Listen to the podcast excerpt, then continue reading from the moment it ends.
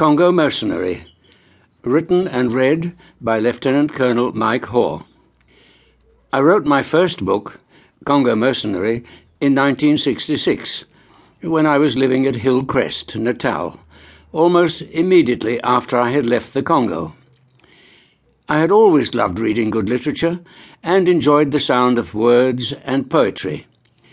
This helped prepare me for the difficult task of distilling the stories in which I describe 18 months of fighting communist backed rebels into 288 pages of prose. Preface Early in 1964, a minor communist inspired revolt took place in the Kwilu province of the Congo. The event seemed of little importance at the time and went largely unheeded. But it was, in fact, the first clap of thunder to presage the coming storm. Within a matter of five months, the minor revolt became a major uprising and involved more than half the Congo's 14 million inhabitants in armed conflict and ranged over two thirds of its 1 million square miles of territory. Before the rebellion had run its course, it caused the death of many thousands of innocent Congolese and Europeans, and finally it staged a tragedy in the full glare of world publicity which for sheer unparalleled savagery has few equals in history. The communist character of the rebellion was evident from the very beginning.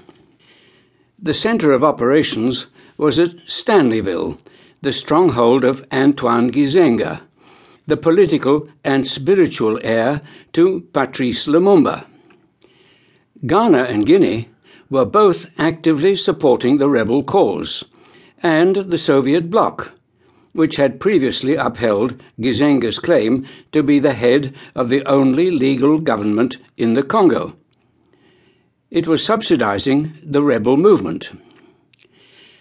A full year had passed since Mr. Moise Tshombe had been ousted as president of the independent state of Katanga, and he was now in voluntary exile in Spain.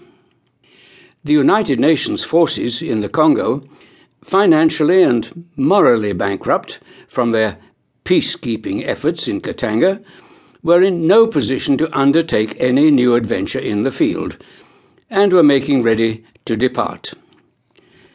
Notwithstanding the events of the recent past, and the bitterness and rancour which they had engendered in Congolese politics, in the face of the national catastrophe, President Kasavubu invited Mr. Tshombe to return from Spain to become Prime Minister of the Congo with a mandate to form a coalition government and suppress the rebellion with all speed. This unexpected step took the world completely by surprise, but served once again to prove that anything can happen in the Congo, and frequently does. Mr. Tshombe's first move on his return to power was to try and reconcile the parties to the conflict. But when this failed, he was quick to appreciate the real and sinister nature of the uprising, and saw it clearly for what it was an all out attempt by the Communist bloc to seize power in the Congo, overthrow law and order, and establish a communist presence in the heart of Africa. The initiative was with the rebels, and mounting success was theirs.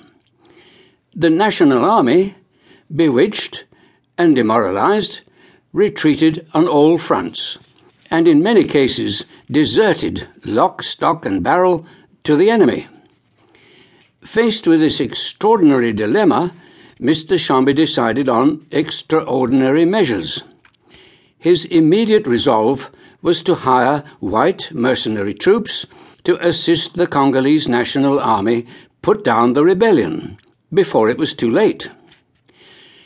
Whilst it was an intensely practical solution to the problem, and many will say the only one open to him, it was one which brought down on his head a torrent of abuse from members of the Communist bloc.